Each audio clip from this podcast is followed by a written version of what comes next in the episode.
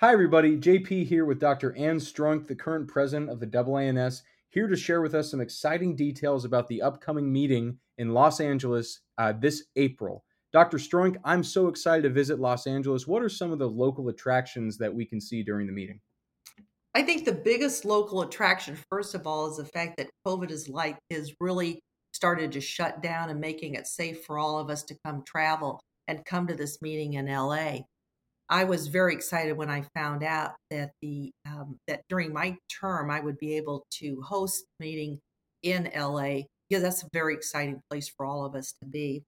As you know, it's the, it's the center of entertainment, it's the center of excitement, and because of that, I chose two great local hosts, um, Linda Liau and uh, Marvin Bergsneider.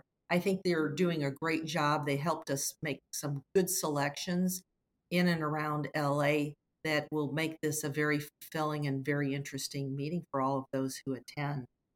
So we are in the Marriott Hotel right next to the convention center where the majority of the activities will occur.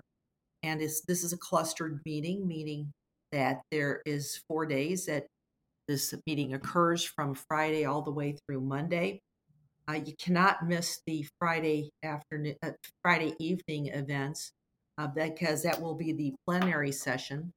And then following that, we are going to have the open reception, uh, reception in the industry hall where you'll be able to meet and greet your friends in a in an environment where there will be heavy hors d'oeuvres and you will have a chance to uh, work with the industry while you're doing it and see what the hot, the newest technologies are and where we are going with neurosurgery in the future in terms of um, uh, bettering ourselves with the equipment that we need and things that we can do.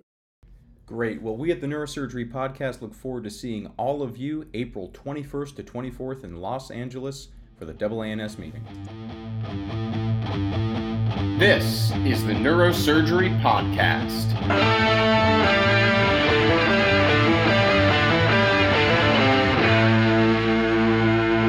Welcome back to the Neurosurgery Podcast.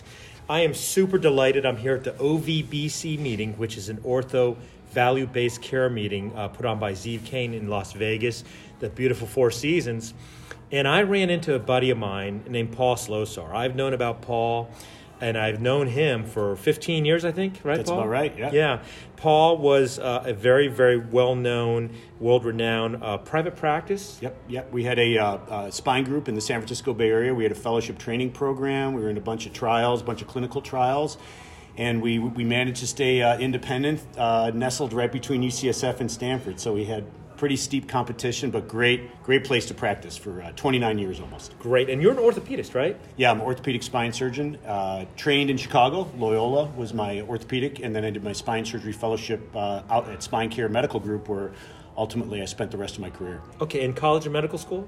University of Illinois. Okay. And medical school Rush, Press St. Luke's. Oh, okay. So so I know all the guys, uh, you know, back there. So the, the Chicago connection is strong, but California was the last place on the stop. Champaign Urbana? Yes, sir. Okay, that's a great, great place. Yeah, we have a lot of overlap. My co-host, who's not with us today, JP, uh, he's a resident at Rush. Yep. Uh, so he'll he'll shout out to JP there. Absolutely. Um, so listen, I, it's so great to see you again, and I, I remember that you were a real leader, as you said, part of many pivotal clinical trials. A lot of arthroplasty, a lot of new technology, right? Yeah, the big uh, the big ones I was in was the the original BP uh, RHBMP, the BMP two study by Medtronic, which really changed you know uh, spine fusion outcomes. And then I had the, the fortunate opportunity to become the chief medical officer for Titan Spine. So I was their CMO for 12 years as we uh, learned about surface technology, nano surface technology, and the integration with bones. So I spent 12 years, 11 and a half years as their CMO, uh, speaking about the progression of spinal fusion surgery and how the implants can integrate with the bones. So we've had a great run. That technology ultimately was acquired by Medtronic, and I've continued to work with them on a scientific advisory basis. But uh, I'm at the value-based healthcare meeting because I've, I've, I've made a recent pivot, as we talked about. Yeah, so that that's what I wanted to get into because for and, and your, your transition was I don't want to say it's gradual, but it wasn't abrupt. But you went from being a very busy, prolific, um, you know, cl- research clinician, clinician research, Yep. whatever you want to call it, right? even though you're in private. And then now you've transitioned entirely out of that realm, right? Yes, yes, I have. So you're right. I I uh, I, I, saw um, I, like first of all, I had experience in bundle payments. I was in the original, and our group was in the BPCI program, which is a Medicare-based pilot program, voluntary, and was basically designed to try to get specialists, orthopedic and spine surgeons, aware of the cost of care and incentivize them financially to help maintain the proper amount of care after surgery. So we did very well, and it was an intriguing area to me uh, from an academic perspective. And I started working more with the company as a consultant. I started educating my peers uh, Alex Vaccaro, who, who's going to be a guest speaker here tomorrow, invited me to give a talk on bundle payments and value based healthcare to the Cervical Spine Research Society last year. That talk is actually available on uh, YouTube videos with the CSRS. And so over time, Mike, I uh, got to the point where uh, I thought it would be important if I'm going to do something else other than spine surgery. Uh, this was a great opportunity to pivot. So the company that I work for is called Episode Solutions. It's out of Nashville. And in July, I wound down my clinical practice and I took the full time job as their chief medical officer uh, for basically value based healthcare bundle payments. And we're probably going to be moving upstream to be working with payers and, and larger uh, primary care groups to help specialists. Uh, get in tune with value-based healthcare. Yeah, so that's that's interesting because in some ways your life timeline, if you will, is what a lot of surgeons would consider somewhat ideal, right? That you've gone from being a very active surgeon, you publish a lot, you were part of clinical trials, and then you had a, a long period of time where you were working very intimately with uh, the the industry, the medical device industry, which is which right. a lot of us have contact with regularly, and now you've transitioned to yet another dimension of healthcare. But but before we get too far into that, I want to ask you what it's like because um, you're not that what are you 50 i turned 60 uh, in july. Oh wow you look great. Okay so you, you look we look the same age so i thought you were like 55 but so you, but you're still very young. And so yes. what was it like closing up the shop for you? I mean to me like i can't even picture not being a neurosurgeon. Right. and not that you're not an orthopedic surgeon but yeah. I, I can't not that i need to operate forever. I'm just saying like i don't even know what that would look like. It it, it was a uh, multi-year uh, journey, and I'm very blessed to have a great wife uh, for 34 years this May, mm-hmm. um, and we talked through it. And and to be quite sincere, um, you know, healthcare, the landscape of running a private practice, it's changing. And the realities I, I practiced in the Bay Area, one of the most competitive, you know, high standards of living, expensive places to live and work, and we ran a really good practice, but it was a combination, Mike, of, of, of the physical and mental fatigue of doing surgery. It's, it's I, I tell people, you and I are in the same business. It's like flying combat missions. I mean, even routine cases in neurosurgery or spine, anything can go wrong. And when it goes wrong, it's usually a big problem. So it, it takes a toll on people. You don't even realize it till you step away. But I had something else to look forward to. I think it would be much more difficult if I just stepped away into nothingness and so uh, you and I are kindred spirits. It's, it's, it's pretty funny. We're both getting our MBAs. We're both trying to better ourselves in our business skills in order, I think, where I see the opportunity and, and, and the way I was able to come to terms with stepping out of the operating room. It was really, really difficult the last day because I knew it was my last case. And, but I noticed I got to the point where I was like, you know, I'm, I'm now comfortable that I can move forward but it, honest to God, it took me like six or eight months to not have that sword of Damocles hanging over my head that people don't understand until they've walked in our shoes. That you always have a patient out there. You always have an issue that can be, uh, you know, life changing. That you have to drop everything you do because that's our job. And that um, opportunity to step into something as dynamic as this space, which is really exciting but very challenging, um, it, it, at least I had a light at the end of the tunnel to, to tack towards. Yeah, you know, you're right about that. But where are you doing? Where are you doing your MBA? Uh, Dartmouth, the oh, Ma- nice. Masters of Healthcare Delivery Science. Oh, yeah, fantastic. so plug into the uh, MHCDS program Tuck School of Business. Yeah, Tuck School, Tuck. Yeah, Tuck. So it's very it's very interesting because you're absolutely right about the sword of Damocles. I was just talking to someone about how if a doctor is killed by a patient, there's like a 50% probability that doctor's a spine surgeon, and not, not necessarily because oh. we deserve it, but our patients are very unique. And I asked my wife, I'm like. Um, like if if if I turned up dead, if if you weren't the number one suspect, who would it be? She'd go, well, probably a patient. And I'm like, yeah, you know, you're absolutely right. Statistically, because, she's 100. percent Yeah, because yeah. I got about 8,000 people out there, and any given day, you know somebody's in pain and, and look i mean people are in pain they and people are yeah. dr- drugs and I'm, I'm not a perfect person either so i'm not implying i have no role in this but you can see how people get to that point as wrong as that is yeah. like the case in oklahoma last year yeah and and today uh, and just a plug to mike gave a really great presentation today at the meeting but you know he touched on something that that i think for those of you listening who are either spine surgeons or aspiring to go into spine in contrast to you know traditional neurosurgery, uh, you know brains and vascular. But you know somebody told me many years ago. I think it was Art White who I trained under. He you know he mentioned he said when somebody hurts their back, they hurt their soul, and there's there's there's a loss there that. Um, you know, patients who are in the middle of it become desperate. They often become divorced. They often lose their job.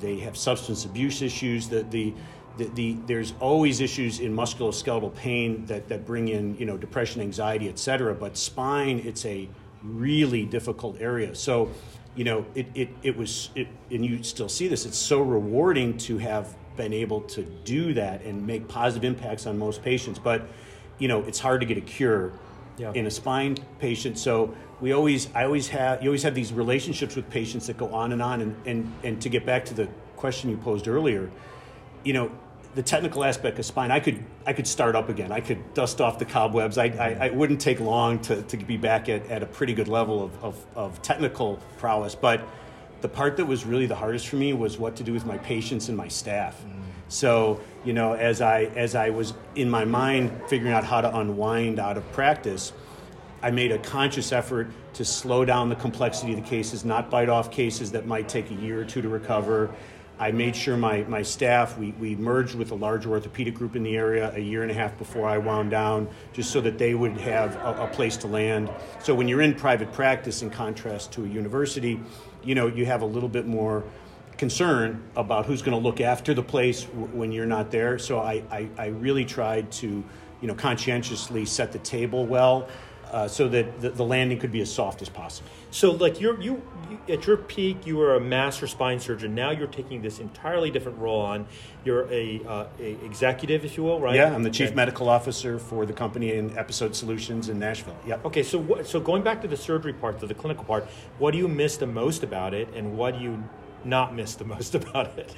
The uh, well, I came out in 1994 when I finished my uh, fellowship, and you know, you, you and I, like you said, we're not that far in, in age. We've lived through this unbelievable time, these 25, 30 years of spine surgery where technology and outcomes have blossomed. It's, it's been unbelievable. I mean, we still remember when we were residents or fellows, people would wear a brace for a year yeah. after spine surgery. And now people are doing spine surgery awake or they're going home the same day. I mean, it, it's unbelievable. So the part I miss is what's coming next and I found as I got to be 55 and, and close to 60, I was like, do I have another decade? Like, am I going to re up my game into the robotics, artificial intelligence, the augmented reality, you know, the technology where the, the young bucks, as it were, the, the 40 year olds, 50 year olds are, are harnessing and moving it forward. So I miss the next wave. Um, and I just do miss seeing a patient wake up and say, boy, that was really helpful sometimes it's not right away, but but it's but common thankful. that they they're they're so thankful. Yeah. So that that that personal gratitude that we get daily in the middle of all the difficulties of, of being physicians, you, you can't take that away from us, yeah. and it, it's a part that through all the misery of, of, of, of, you know medicine right now, that that's an aspect that I think you know we're very blessed to be able to have. Uh, and, and what do you not miss? What do you not miss about it? Oh, uh, the, the, the, the challenges of, of trying to keep uh, a private practice afloat. The I business mean, side. The business side. I, I, well, obviously, I'm getting my MBA, so I like business, but like, what, what I think what, what drove me to get this was like, I was looking at the back of the napkin. I'm like, this is not going to work indefinitely. Either we're going to have to merge, which I think there's a lot of uh, benefit to these consolidations in the private space I, I'm, I'm, I, I think the jury on private equity is still out. I have, I have high concerns that it, it's going to be a mismatch in a few years of. of You're, you're of talking about maybe explain because a lot of neurosurgeons they're yeah. not part of that. Oh yeah. So I- what I'm what I'm saying, there's a very large uh, aggregation of orthopedic groups uh, in in practice who are who are wishing to remain in private practice who don't have a university affiliation and they don't want to work for a healthcare system. So they they aggregate together. They join. They form super groups, and then it's not uncommon for either a private equity group or there's other ways to do it to come in and and they get a big payout, but then the private equity group manages them like a business. But when you get into bed with, with somebody who manages you like a business, there's a fee and there's a cost to that that I don't know that that adds value to the system. But I can tell you pretty sincerely, it's nearly impossible to stay afloat in almost any market now. Forget the Bay Area, but any market, if you're a three, four, five person orthopedic group or neurosurgery group, unless you are really anchored and you have a, a market uh, that is, is, is not competitive in terms of other groups uh, clawing at your heels. Yeah, the loss of control to private equity scares me, but I, I, I do see why a lot of people do it. Everybody talking about it's in their 50s or 60s, so they're cashing out, right? That That's, that's a lot of that, right? yeah. And I'm not trying to throw No, stones. I'm just no, saying it, it makes sense for them, Yeah. but does it make sense? And, and I've seen one of the groups that, that I think uh, has changed and, and did not do that is, is a group in, in my area that ended up combining together and, and steering away from that because they were concerned once that happened, the senior leadership exits and the, the junior leader the junior new leaders to come in are always behind the till they're, they're 20 or 30 percent behind in revenues every month because they owe that to the private equity people who bought out the senior yeah. partners so Yeah. it, it, it's maybe not the best idea um, you know for a business but the, the, the side of this that I see uh, being really exciting and, and why I, I got into the, the, the bundle payments and value based healthcare is that educating our colleagues, educating residents, spine surgeons, private practice surgeons, even university based surgeons about the cost of care and all the things that we do that we can do better for our patients with no detriment in care and try to stabilize the cost curve. I think if we don't do it, the government and these large entities, Amazon, um, you know, Walgreens, CVS, they will inflict a business um, uh, discipline on the system, uh, and the doctors need to be either you know at the table or they're going to be on the menu. Yeah, yeah. I, I, I like how you're saying that because you really emphasize the cogency, the urgency of the situation. But, you know, the first part of your career, if I could call it that, chapter one and two, you're, you're basically tactical. Yeah. Now you're strategic, right? Correct. So maybe educate, because some of the folks listening, they're in medical school or they're, you know, they're residents, they don't understand the concept of bundled payments because that doesn't really exist in neurosurgery yet. No. So let's maybe give a primer, like a brief primer on what that means and, and what it means for orthopedics and spine. Yeah, absolutely. And and you know, as I said, I, I gave a, uh, a a talk with slides that you can find on YouTube from the, from the Cervical Spine Research Society about bundles. But very basically, a, a, bundled payment in the in the context I'm speaking is the Medicare Bundled Payment Care Initiative (BPCI). So. CMMI, which advises Medicare, they're like the think tank behind Medicare. They come up with the creative ideas. They said, hey, we need to get people, specialists, to, to, to hold the cost curve down. They're spending too much money after surgery. So if you are in a bundled payment in that uh, BPCI pilot program, you have a budget. So let's say you do a, a total joint replacement, you do a spine fusion. There's a budget assigned by Medicare, and if you can maintain lower costs through the budget, specifically, don't send any, everyone to inpatient rehab, don't send everyone to a thousand visits of physical therapy, et cetera, et cetera, you can keep the savings. So the idea is to use the carrot, you know, and incentivize doctors, first of all, to understand what these things cost. And number two, try to provide the right amount of care for the right patient at the right time. So now, bundle payments inevitably shrink. So the, the, the, the big systems, Rothman, uh, the Core Institute, some of these places that have been very good for very long, when Medicare looks at them, they're like, you have no budget because you guys have been too good for too long. But for the average person out there practicing, there's a lot of room for improvement. So you can save money.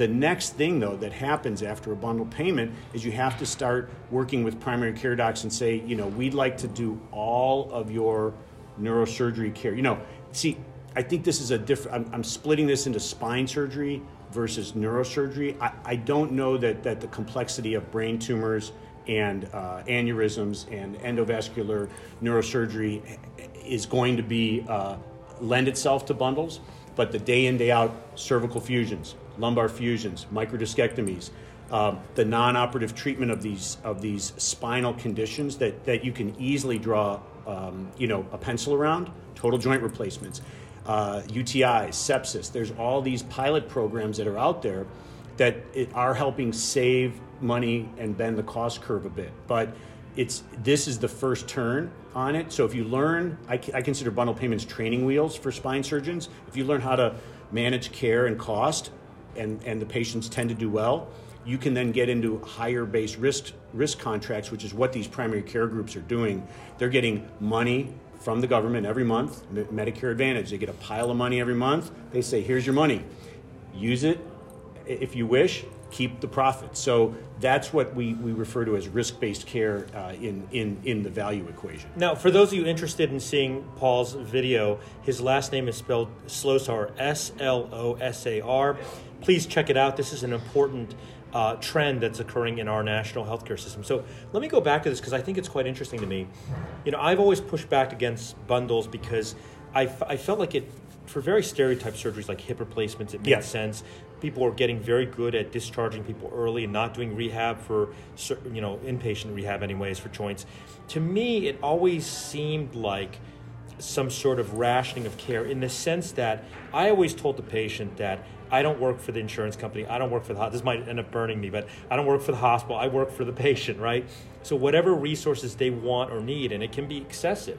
It can be on the borderline of necessary, right? Like these people with these um, long-term uh, care plans, all they want is they want a 24-hour person in their home, whether they need it or not, to do the laundry and all that. We've seen that, right? Hundred percent. And yeah. and whether that's the right or wrong thing from an actuarial standpoint is a different discussion. But to me, when I look at the spine care, what I, I think is, I'm wondering about is how is this not just restriction? So when I see a patient who's, who can't walk because they have stenosis, but they have all these other problems, yep. socioeconomic, um, you know, health issues, and, and I know that person's going to be a long time in hospital, I might say I'll take a pass because on the bundle, this is going to be a loser in the aggregate. Yeah. Isn't that what's going to happen, or am I just totally naive? No, no. This? I think that that um, all of all of what you set up that um, example with is true and can be true. And in in my experience, you know, if I look at Medicare and CMMI, right, they're using a, a club to do surgery. You know, so th- they're the giant force. So what they've done is basically uh, dropped a big rock in the water, and now the ripple effect. So I think segregating complex patients out uh, what, they call carve outs will be a necessary uh, reality when you get into you, you, you, mentioned it beautifully spine patients are different there's no two patients that are alike but the thing that i find doctors do frequently is that we, we, we kind of in our head navigate to those one or two patients that they're the exception and we forget about the eight out of ten that go right down the middle of the plate right and if we navigate to eight out of ten and, and, and, and manage them decent in a bundle there's so much extra opportunity, financial yeah. opportunity left over that that one patient who has to spend 10 days in the SNF or comes back for an infection, it's like insurance. You've already built in, yeah. you know, that amount of, of, of padding into your savings. So we never tell our docs to not give the patients the care they need. But what we do is we say, you know, navigate eight out of 10 of them like they're going to just do fine. And surprisingly, yeah. about eight out of 10 of them just do fine. Yeah, I think you're right. I think in spine, it's almost like there's a lot of superstition and a little less science. And not that we're not scientific, whereas in other fields, it's like this is the algorithm, this is known to work. Whereas we're like, no, no, I do it like this. Yeah. You know, like I like to give vancomycin for eight yeah. days, not one. Um, so, so tell us now then about Episode Solutions. So you're the chief medical officer what what is episode solutions? You you contract with insurance? Are you a consulting group? Are you an insurance company? Tell us what is episode sure. solutions. Uh, episode solutions is is a company that is primarily right now focused on the bundle payment care initiative of medicare. So we have right now a stable of about 120 130 doctors that we work with across the country in markets isolated to musculoskeletal we have a little bit of cardiac, but most of it's total joints, total hip replacements, upper extremity, fracture care, hip fractures, etc., and then spine bundles. So our book of business is to is to try to navigate patients and what we do is we have a platform that has data analytics it has nurse navigation we have an app on our phone between us and our navigators and the patients so we set up a communications platform so that the doctor's offices don't need to be bothered with these these patients in the bundle once the doctor and the patient have agreed on the surgery, they sign a plan of care, a standardized plan of care that we've worked on with them that we anticipate will be under budget. And then we navigate the patient for 90 days with a nurse navigator. So we, we assess the patients from a medical comorbidity, social determinants of health, medical risk, and we work with doctors who are incentivized and will pay attention to the patient and the downstream costs. So the, the, the, company, though, is evolving now to where we're in conversations with large healthcare groups, the primary care docs. Now, the primary care docs, as I said, they've been bought up by Walgreens, CVS, I mean, Amazon. I mean, these are, these are monster systems, you know, Oak Street Health, Village MD uh, One Medical, Chen Med. There, what I, what our colleagues, what I want to get across to our colleagues is like they don't understand how much of a land grab is going on behind their backs. The yeah. primary care doctors in Medicare will control these patients, and they will decide which doctors are going to take financial risk and who performs well.